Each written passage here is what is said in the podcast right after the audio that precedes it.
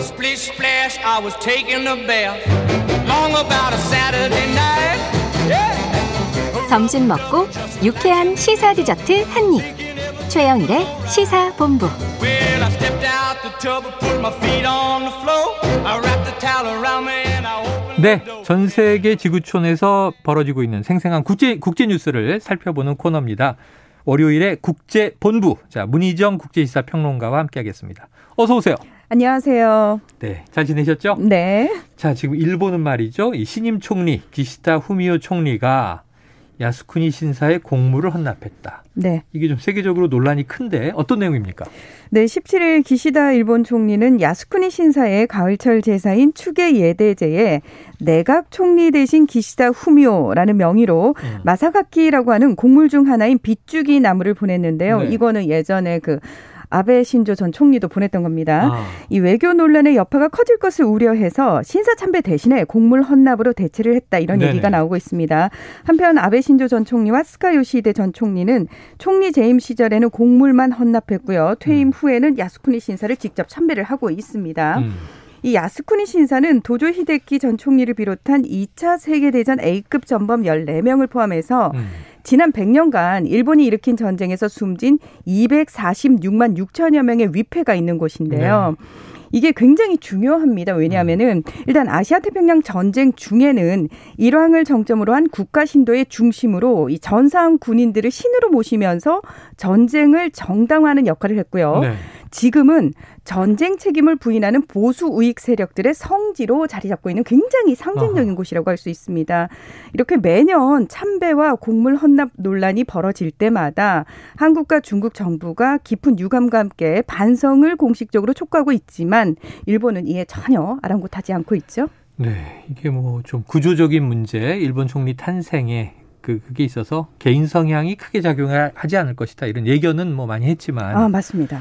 결국 이 기시다 총리의 행보 뭐 온건주의자다 이렇게 알려져 있긴 해도 이전 총리들과 크게 다르지 않다 보니까 우려가 커지고 있는데 이 후쿠시마 방사능 오염수도 그냥 방출 방침을 고수한다면서요. 네, 맞습니다. 17일 후쿠시마 제1원자력 발전소를 방문한 뒤에 많은 오염수 탱크가 서 있는 모습을 보고 음. 더 이상 미룰 수 없다고 통감했다.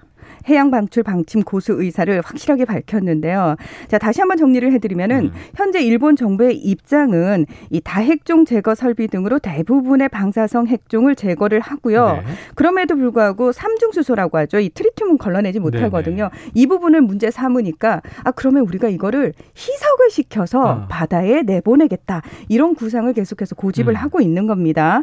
이 기스타 총리는 또 후쿠시마 부흥의 일환으로 한 딸기 농장을 방문해서 후쿠 시마 농산물의 안전성을 강조하기 위해서 직접 딸기를 맛보는 퍼포먼스도 진행을 했습니다. 참이 퍼포먼스는 오랫동안 우리가 보고 있는데 이걸 가지고 지금 신뢰를 하라 그러면 네, 아, 좀- 계속해서 뭐 네. 거기서 물을 먹고 네. 그다음에 농산물을 먹는 걸로 모든 국제 사회를 향해서 이, 이러니까 네. 안전하죠라고 얘기를 하고 있는 거죠. 네, 이게 너무 좀 야, 유화적 발상이라는 생각이 드는데 자 기시다 총리 어쨌든 이런 행보들 결국 이달 말에 총선이 예정돼 있잖아요. 네, 일본은. 맞습니다. 그럼 이제 결국 표심을 모아야 되는데 그 일본의 전형적인 좀 뭐랄까 외부의 적을 가지고 음. 내부를 결속시키는 여기에 또 혐한도 등장하고 그래서 우리는 또 분통이 터지기도 하는데 그냥 이런 흐름에 돌입한 것이다 이렇게 이해하면 되겠습니까? 네, 맞습니다. 기스타 총리 그 취임하자마자 사실 이 여세를 좀 몰아가지고 음. 중의원을 빨리 좀 해산을 해버리거든요. 네네. 그리고 오는 31일에 중의원 465명의 의원을 뽑는 총선을 앞두고 있습니다. 네. 아, 물론 음. 야당의 존재감이 미미한 상황에서 정권 자체가 야당으로 넘어가는 일은 없을 겁니다. 네, 항상 자민당이 오래 집권하고 있잖아요. 맞습니다. 그런데 이제 과연 자민당이 그렇다면 과반 의석을 얻을 수 있을 것인지가 관건이거든요. 아. 일단 교토통신이 16일과 17일 전화 여론조사를 실시했는데 자민당 후보를 찍겠다고 응답한 사람이 32.9%였고요. 9.2%만이 제1야당인 입헌민주당 후보를 찍겠다고 답변을 했습니다. 네. 그러니까 아베 신조 총리가 굉장히 오랫동안 집권을 할 수 있었던 이유도 이유는 딱 하나예요. 음.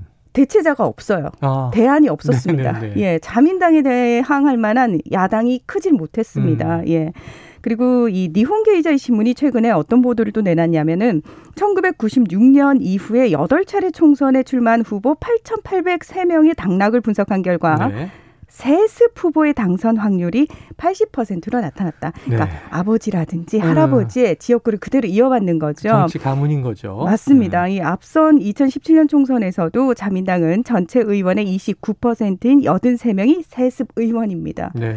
그러니까 지역구의 정치 기반, 인지도, 자금력을 고스란히 이어받게 되면은 아무래도 이 후보들이 훨씬 유리하고요. 신인 후보들이 들어갈 입지가 많이 좁아지는 거죠. 음, 참.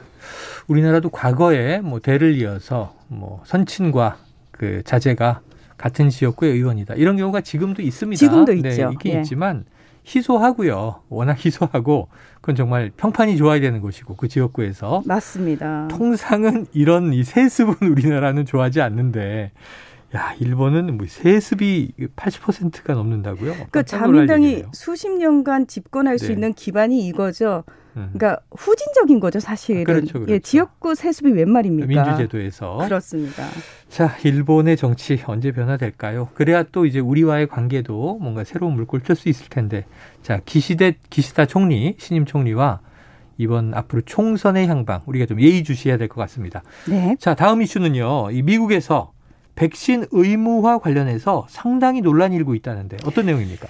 백신 뭐 전 세계에서 나쁜 소리까지 들어가면서 미국 음. 정부가 굉장히 독점을 했지 않았습니까? 그랬죠, 그랬죠. 근데 접종률 자체가 지금은 우리나라보다 뒤떨어지죠. 드디어 미국이 우리가 네. 미국을 앞섰군요. 맞습니다. 이 그러다 보니까 조 바이든 미국 대통령이 연방 정부 직원이라든지 연방 정부와 거래하는 일반인은 반드시 백신을 접종하도록 의무화했고요. 음. 또 직원 100명 이상의 사업장에 대해서도 사실상의 의무화 조치를 발표를 했습니다. 네네. 자, 물론 일반 사기업에서는 이 부분과 관련해서 여러 가지 잡음이 나오고 있는데요. 음. 일단 뭐 제너럴 모터스는 지난 8월에 직원들의 접종 여부 공개를 요청을 했고요. 포드 자동차도 지난달부터 직원들에게 백신 접종했는지 밝혀라. 아. 이렇게 얘기를 하고 있습니다.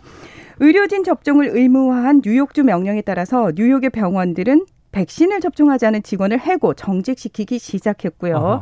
유나이티드 항공도 백신을 접종하지 않은 직원 593명에 대해서 계약을 종료하겠다 이렇게 경고를 했습니다. 음. 하지만 어, 보잉사에서는 이 백신 접종 의무화에 반발하는 시위가 벌어지기도 했고요. 또 이 ESPN 유명한 스포츠 매체죠. 음, 여기서도 5,500여 명의 직원에게 지난 8월 1일부터 백신 접종 의무화를 지시를 했는데 음. 한 기자가 아, 나는 내 신념에 반한다 이러면서 차라리 사직서를 내겠다. 어, 네네. 네, 사표를 이래서- 냈군요. 맞습니다. 이게 또 뉴스가 되기도 했죠. 네. 자, 공무원들도 예외는 아닌데요. 시 정부가 경찰관을 포함해서 공무원들에게 백신 접종을 의무화하자 이 많은 경찰관과 노조가 반발하고 있는데 이 특히 시카고시의 경우 경찰 수뇌부가 음. 내부 지침을 통해서 휴가를 제한을 하는 조치를 내렸습니다. 이건 뭐냐면 네. 백신을 안 맞기 위해서 경찰관들이 휴가를 쓰는 거죠. 음. 네. 그러니까 이제 노조는 이 의무화 자체가 단체 협약 위반이라면서 법정 소송까지 내서 지금 첨예하게 대립하고 있습니다. 네, 그러니까 미국이 우리보다 빨리 가다가 지금 꺾여지면서 네. 백신 접종률을 끌어올리기 위해서 이제 행정부에서 강제를 의무화, 하고 있죠. 아, 강제적으로 의무적으로 맞아라라고까지 하는 건데 아마 우리도 이거 의무화로 강제로 했다면 국민적 반발이 일부 있었을 것 같고요. 네. 프랑스는 지금 이것 때문에 상당히 한 20만 명 시위.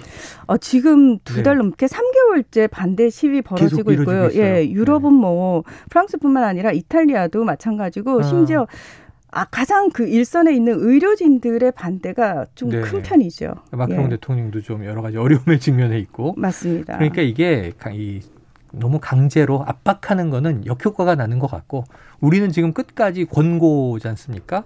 그래서 이제 최대한 이 좀 접종률이 낮은 어떤 세대, 접종률이 낮은 집단에 대해서는 권고를 계속 강조하는 쪽으로 가고 있는데 의무화는 역풍을 부른다. 근데 좀 또. 문화적 차이도 있는 것 어, 같아요. 문화적 차이도 있고. 그러니까 개인 정보에 대해서 굉장히 이제 민감한. 극도의 민감한 네. 반응을 보이는 서방 국가 같은 경우에는 음. 사실 우리하고는 그런 면에서는 조금 좀 다른 부분이 있죠. 하긴 처음부터 그런 면이 있었어요. 네, 또. 마스크에 대해서도 사실 마찬가지였어요. 예. 네. 우리는 황사 때문에라도 마스크를 쓰고 다녔거든요. 그렇죠. 미세먼지 때문에라도. 근데 유럽이나 미국 같은 경우에는 본인이 감기에 걸렸어도 마스크를 쓰지 않아요. 음. 마스크를 쓴다는 것 자체가 본인이 굉장히 중 병에 걸렸다라는 걸 네, 네, 밖으로 네. 드러내는 거기 때문에 이런 거에 대해서 굉장히 싫어했죠. 아, 문화적 예. 차이가 크다. 야, 글쎄, 미국의 백신 의무화 어떻게 이제 향방이 전개될지 우리가 계속 지켜봐야 될 것 같고요. 네. 오늘은 주로 일본의 이제 선거 소식. 총리가 야스쿠니 신사에 공문을 보냈다. 우리한테는 좀 언짢은 부분인데. 언짢은 부분인데 네. 사실 어느 정도 예상이 됐었고 이러다 하긴 보니까 그렇죠. 기시다 총리가 이끄는 일본 정부와 한일 관계 그게 네. 썩 밝아 보이지 않죠? 그래서 문재인 대통령하고 통화는 했는데 주말 사이에 그래도 그렇게 한일 관계가 조기에 어, 좋아질 것으로 낙관하기 어렵다는 이야기까지 자민당 주류의 생각이. 바뀌어야 되겠죠. 바뀌어야 되겠죠. 예. 바꿔야 될 것 같습니다. 오늘 말씀 여기서 정리하죠. 고맙습니다. 네, 고맙습니다. 예, 지금까지 문희정 국제시사평론가와 국제본부 함께했고요. 자, 4207님 코로나19 백신 운송 기사입니다. 사실 저희 보통의 국민들은 대장동 등등에 관심이 크지 않습니다. 대통령 나오신다는 분들 서민들 먹고 살기 위한 실질적인 공약을 바랍니다.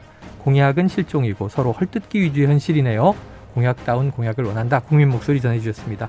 자, 4207님, 1691님, 2000님, 6635님, 0396님, 2502님, 편의점 상품권 보내드리고요. 오늘 시사본부 여기까지입니다. 저는 내일 12시 20분 돌아옵니다. 고맙습니다.